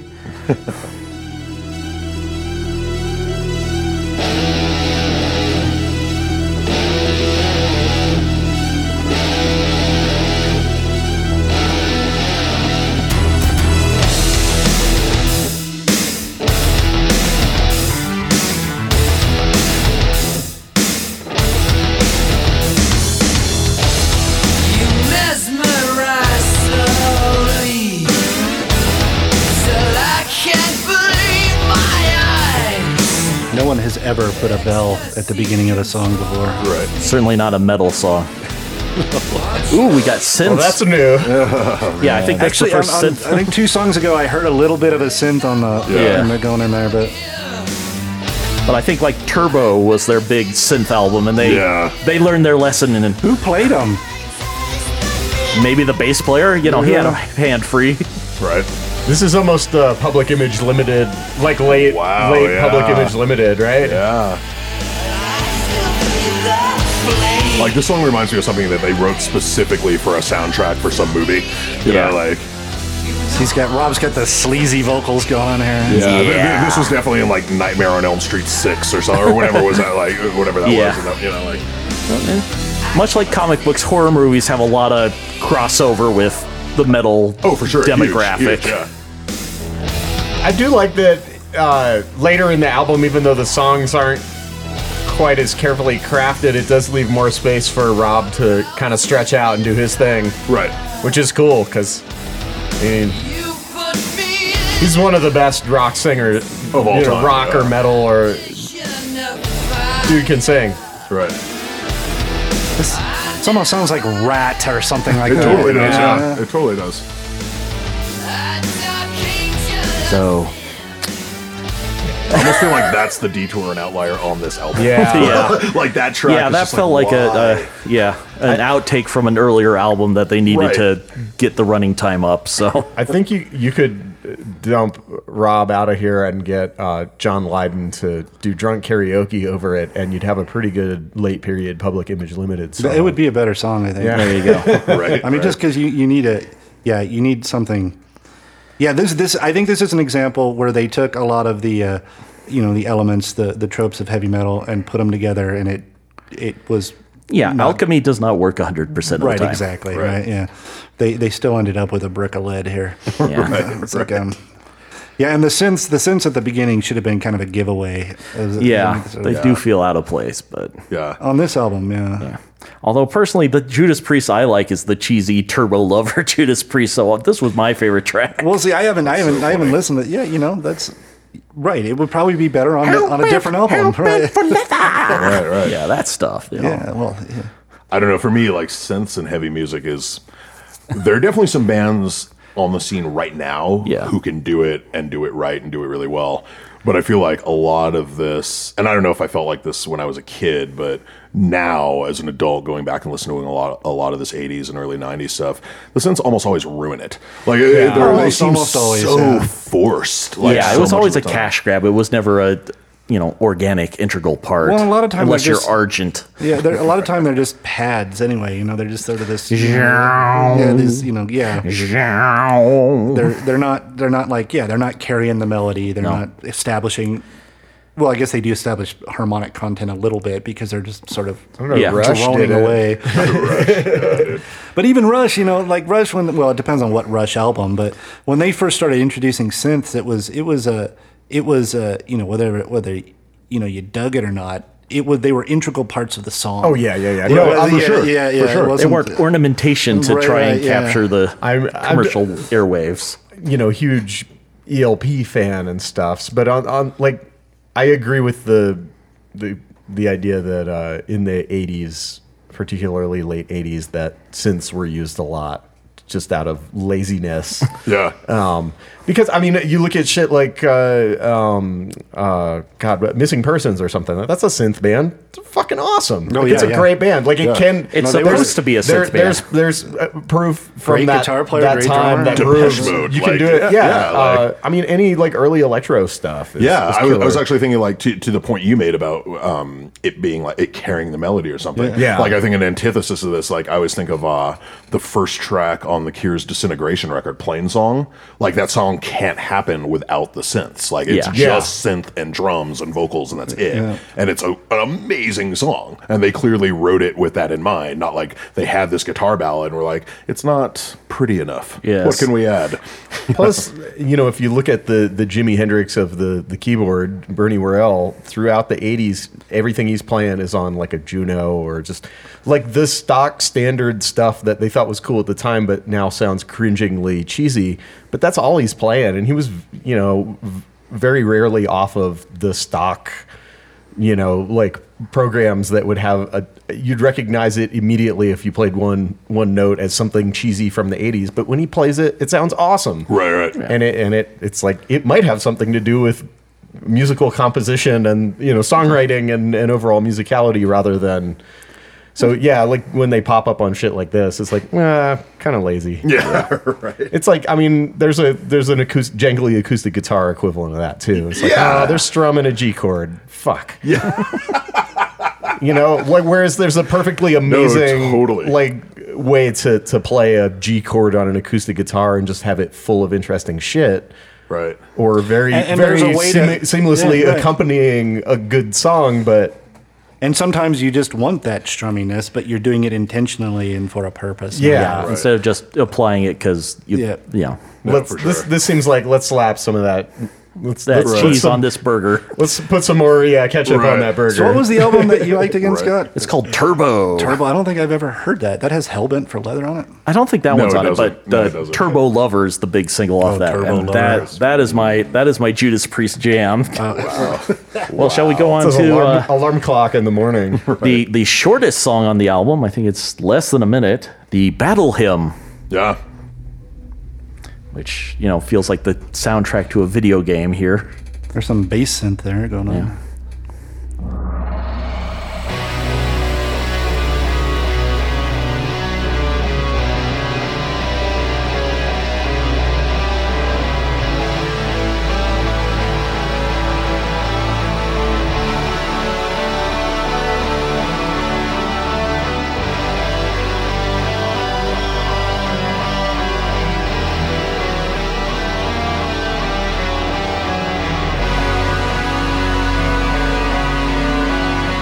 Yeah, this is mostly just an intro to the next song. Why it got its own track listing and number is running I, and maybe a, a matter of uh, you know you get songwriting royalties for up to 10 songs so they're like well we'll call this two songs so we can yeah, Well, if the second song that it was attached to, well, I guess you're right. It doesn't matter, right?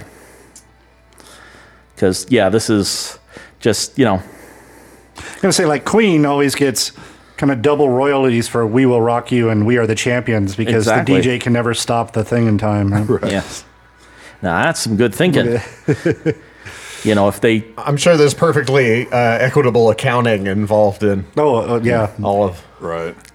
i mean if you turn uncle albert and admiral halsey into you know three separate songwriting compositions then you get more royalties that way but uh I, I, I feel like intros like that, like Battle Hymn, is it's totally like they had the other song, Yeah. and somebody had another idea that they really wanted in that song, but they got voted down, and then everyone else was like, "Well, you know, dude, why don't we just yeah, let's just make that- thing on yeah, right, like, kind of like the piano at the end of Layla by Derek and the Donos. Right. That really should have been two songs, but we're like, ah, well, you know, we got this piece. We'll toss it on there. Right.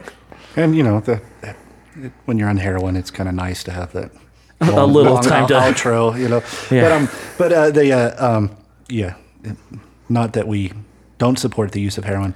There's um um th- th- this particular. Well, first of all, what's a hymn? I I think of him as a, song. yeah, a song, usually a religious song or song of praise. But I mean, there's Or the battle hymn of the Republic, and this is the battle hymn of I don't know Leather. What do you Of- got? Hell Patrol. Oh, Yeah, so it's about exactly. going going yeah, so going Yeah. off to war, or something Yeah, like which I this, think and- blends into the theme of the next song, which kind I of was gonna feels say, like a It didn't. It didn't feel like it was some. Even that, like you were saying, you know, like like there's something else going on that it it, it didn't seem to have enough character of its own. Yeah. Not at all. To kind of warrant a, a separateness. Yeah, separateness. Yeah. not at all. In, increasing the uh, the feeling that everything on this second side of the record is half baked. yeah, like they need. we had a great half of a record. and This We wanted to right. put it out. It has to be a forty-minute record. Well, they had Uh-oh. that trial. Here's a bunch Yeah. of other shit we mostly Oh, finished. yeah, maybe if they didn't have the trial, they could have worked on this more, or maybe they wanted to get it out while people were still talking about them 80 thanks to the trial. That's Eighty-five percent done. mostly finished. Yeah, Yeah. But I think this next track, One Shot at Glory, is almost like a, a military recruitment commercial. Right. and it clocks in at almost seven minutes. Maybe that was part of it too, is we can't have an eight minute song, cut a minute off and call it something else. Right. Do you right. think the battle hymn could have gone at the top of the record, right in front of? That's a, I, I think it could have gotten at the top of the side. Yeah. Yeah, like for sure. Like, it- and it, it actually would have been more palatable, probably palatable, probably if it was separated. Yeah. 'Cause It's, it's like one of those hard hard reset kind of. Yeah, it really, really It's like is. we're gonna be onto something, some, some different shit. right, right. But again, the, like the song that comes after it that it's supposedly setting up doesn't need it No. at all. It's- like, it's got a plenty whole other going on, intro, yeah. Like, like of its own. yeah. they don't they don't seem connected. Striking at the eve of calm. Yeah. Like this would have been fine.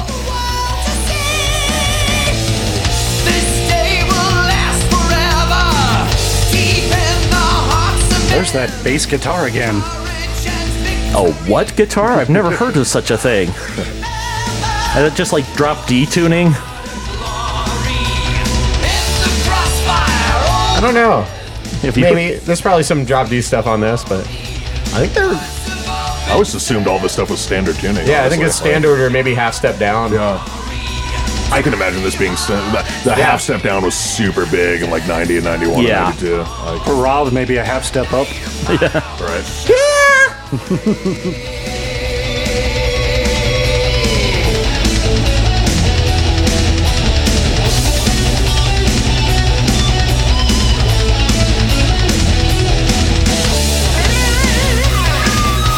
See uh, Floyd.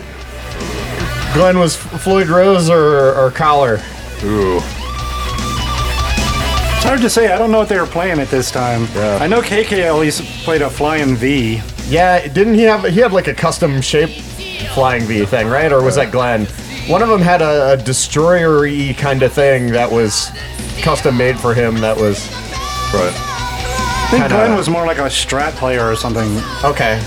So maybe it was KK that had the the weird custom one. Right. Well, Oh, there you go. That is, in fact, technically the last song on the album. If you bought it on Oh, yeah. vinyl, yeah, yeah. so I mean, it's a good finale. I mean, you couldn't really put it anywhere else on the album. You couldn't. It, it, it, yeah, and I think that that's appropriate. It was clearly 80% written to, So- to so that be was that the- specifically. That was like, we need a strong closer, guys. Yeah, what do you so- got? What do you got? That You was know? the last song on the original album. Yeah, Right, yeah. And it's a- it's a there's good last couple of- song. Yeah. Yeah, live takes or bonus tracks after there, but that is the album in essence. Um, It it contains a lot of good uh, uh, summation of uh, what, Yeah. what came before. It's very much the epilogue. It very much Yeah. like recaps all the tricks Yeah. that were So pulled if- out for the record. Like, It's the clip show. Of, right, right. hey, remember when we did this Right. a couple of songs ago? right.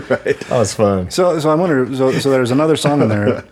Was that was it maybe added later, or was it Yeah. was it they're part of the CD original CD release? Because I remember that sometimes they would do that. If yeah, CDs an got extra yeah, song. and not just bonus tracks at the end, but they'd be like mixed in, which was Oh, Right. infuriating because I'm sure the artist didn't have any deliberate intent with that stuff before. It's Uh, fine. there's a to- couple of albums that I first bought on cassette, and in order to have the sides of the cassette be equal, they would rearrange the song Right. order completely. Like my version of Revolver is all sorts of jacked up. I think you know it goes from She Said to Tomorrow Never Knows at the end, and it's just yeah. But Yeah, Can you hear a lot of Beatles influence in this one? they're playing guitars. They are British. They are British. Uh-huh. Yeah, it was part of the new wave of heavy metal British invasion. So there you go. they're the The original new wave of yes, British metal invasion yes, is like a- UK. Yeah, so for me, for me, just as as not a, uh, n- you know, like I said, I always liked I always liked the idea of Judas Priest. Never really got into him. Yeah. If I had if I had heard this the first time, I would be like, this is this band is just awesome. Yeah, for sure. And then you would have been disappointed. By Yeah. everything. Yeah, and you would have found the one or two other things that are, Right, right, are yeah. comparable to this, and then right. been Yeah. let down. Right, for sure. but I think my experience with them was closer to what you're saying because I like as a kid I was aware of them. Yeah. You know, and I knew that like like I always I always remember the, this one babysitter I had and she was so rad and she would play us like Maiden and Slayer and all this stuff and I was like I loved it and I Yeah. knew my parents would hate it and I knew it was all supposed to be unholy so I was like afraid of the fact that I liked it Yeah, yeah, yeah, yeah. but like you know, but like I remember her pl- playing this stuff, and I was just like, I, I didn't.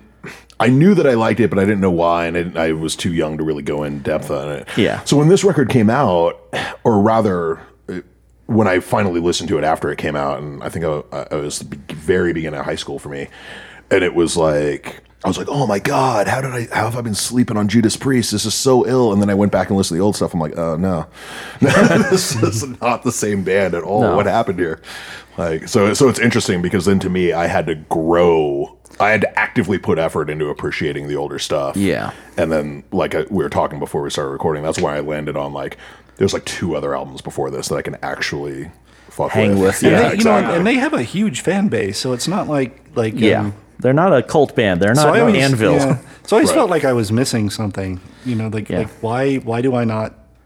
Well, I Like wonder this if all the band people more. who liked Priest before this were just waiting for them to get to this or whether they were disappointed when this came out. Yeah, it's a good question. Because if you liked, I I, bet it was pretty polarizing. Like, Yeah. Yeah. could see that. And, you know, the fact that it also, you know, effectively ended the band for, I mean, I don't think Halford came back and recorded with them until like 2008. So, you know, Um, I think it was like I, I think it was like 2000. I- You're not you're you're close. Yeah, yeah, a, a Yeah. extended period. It- Yeah, this it- was it, unless you were okay with Ripper for Dude, that it literally Priest, is some of the so, worst I mean, shit in you the know. world that music's so bad. Yeah, It'd be like you know the Beach Boys breaking he up was- right after Pet Sounds. And you're like like, the, like the, the Hollywood ripoff. He was he was actually in a Priest tribute band. well, that's a good way to learn how to right? sing And- another and, uh, band's songs. And well, and that too, it's like you know you have to think of think of that. It's it's well, I mean you can have obscure tribute bands, but most tribute bands they give tribute to a band that's popular. yeah, that- It's not going to draw a crowd, right? yeah, you're not right. going to be a yeah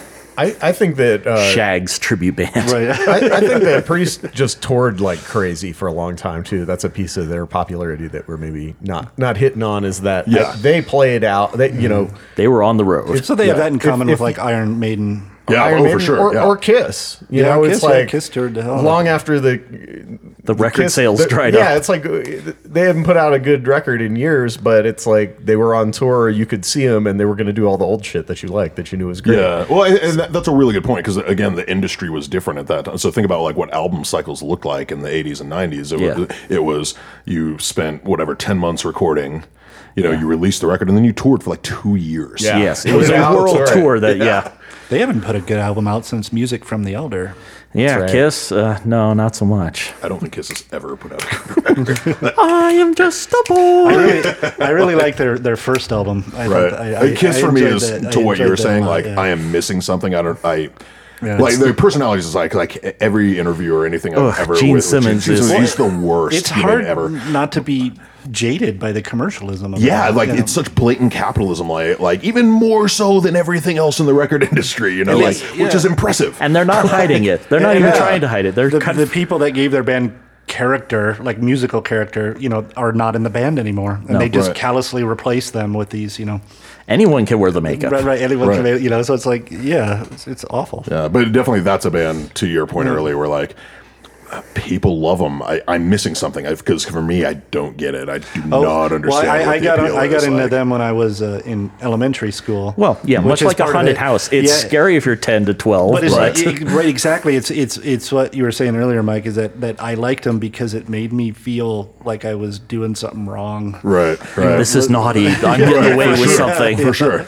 And that that I think is why heavy metal tends to appeal first to people in that age group. People don't get into heavy metal in their 30s. But then once you get- either got into it at 12 or you missed it completely. Right. But once it gets into action figures, you know, like any That's a of that, bad any Like, of that- seriously, though. Yeah, Seriously. yeah, it's like Serial Cartoons and right, right, all- lunchboxes. All, yeah, of the all of that feeling of you know scary and naughtiness. right, is is just gone. yeah, then you're just watching cartoons. right. I'm, right. I'm playing with my Rob Halford on a on a Harley uh, Yeah, yeah. action figure.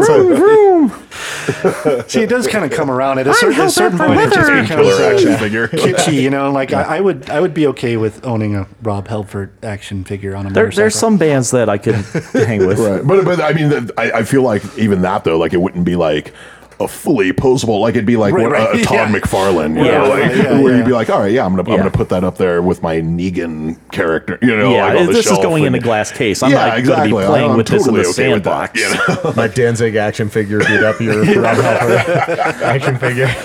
right? Oh my god. Right. well, is there anything else we need to discuss on this album? Um, you may have heard the thunder roll in the background. Um, Yeah, if you exactly. got good. By the way, the, the speakers. British Steel album that cover always scared me. yeah. Yeah, for sure. The- well, that was a lot of what made metal scary was those album covers, and I mean, even this one, as cheesy and silly as it is, you know, again, if you were ten to twelve, that would have.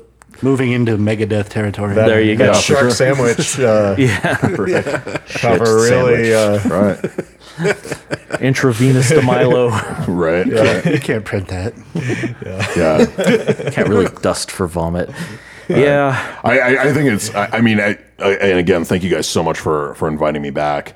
It, this is, you know, when we say the last thing to like the last thoughts on this, it's interesting because when we when I was on before and you guys had me talk us talking about the Lou Reed record, Yeah. like it, it was an interesting like challenge. it was an experience. Right, but it wasn't like a rad record. Like No. whereas this is interesting because again, true to the theme, like it's it's something totally different, but to me it's it's Priest's crown jewel. Yeah. Like far and away on either side, no matter what you book it. Well, with. you, you can't do your best work unless you're doing something different than you've always done. Right.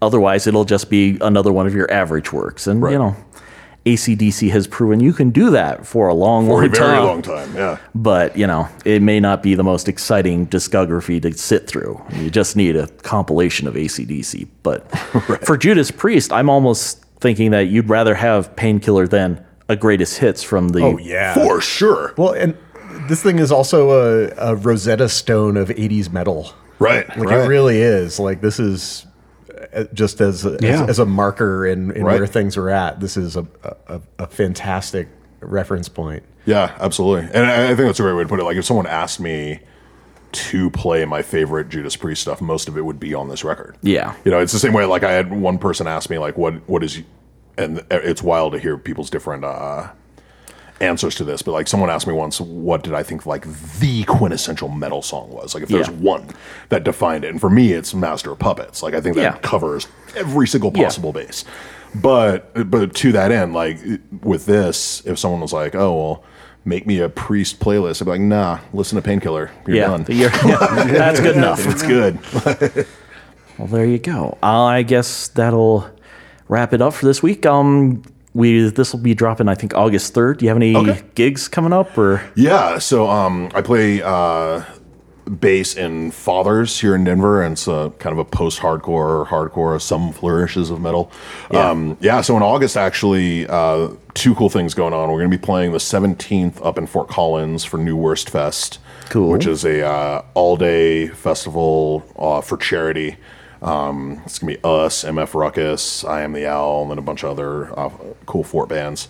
Um, but then the 30th and 31st um, for anyone in Den- in Denver, where P- Fathers is playing uh, this thing called Golden Haze Fest, which is going to be rad. It's it's a bunch of great local stuff like uh, Fathers, Abrams, Muscle Beach, uh, Lost Relics. Oh my god, just tons of bands. Um, uh, Ma- uh, Matriarch, um, and a uh, bunch of other awesome, awesome local bands. Um, But then uh, Horrors is coming in from Atlanta. Yawning Man. Um, b- I want to say Black Cobra. Um, Errata. Uh, There you go. yeah, like some really, really cool so stuff. get hydrated across- and and clear your calendar. yeah, and, and it's out in Golden. It's at uh, that a makes- place that normally does like country. It's like the Buffalo Rose or oh something. yeah, yeah. I've yeah. been yeah. there once or twice. I've played there. Yeah, and so I've never played there. So yeah, it's it's, two day. It's I think two they days. redid it. Okay. Yeah, it should Yeah. be. No, definitely. If be you're awesome. in town or close enough to get to Golden, to go to that. Yeah, You thirtieth know, and thirty first. pack a lunch and you'll be there a while. you know. No, awesome. Thank you guys very much for having me. I Oh, no, appreciate thank it. you. and um, Oh yeah. I guess that'll do it for us. Uh, you know, we're on Stitcher, we're on Apple Podcasts, we're on iTunes, we're on uh, stuff. We have, you know, an email address, detoursanoutliers at gmail.com if you want to email us with any other suggestions. Um, anything else we want to plug? Okay. Um, this has been Scott Livingston. Logan Renard. Matthew Marr. And tune in next week when we try and figure out who this is.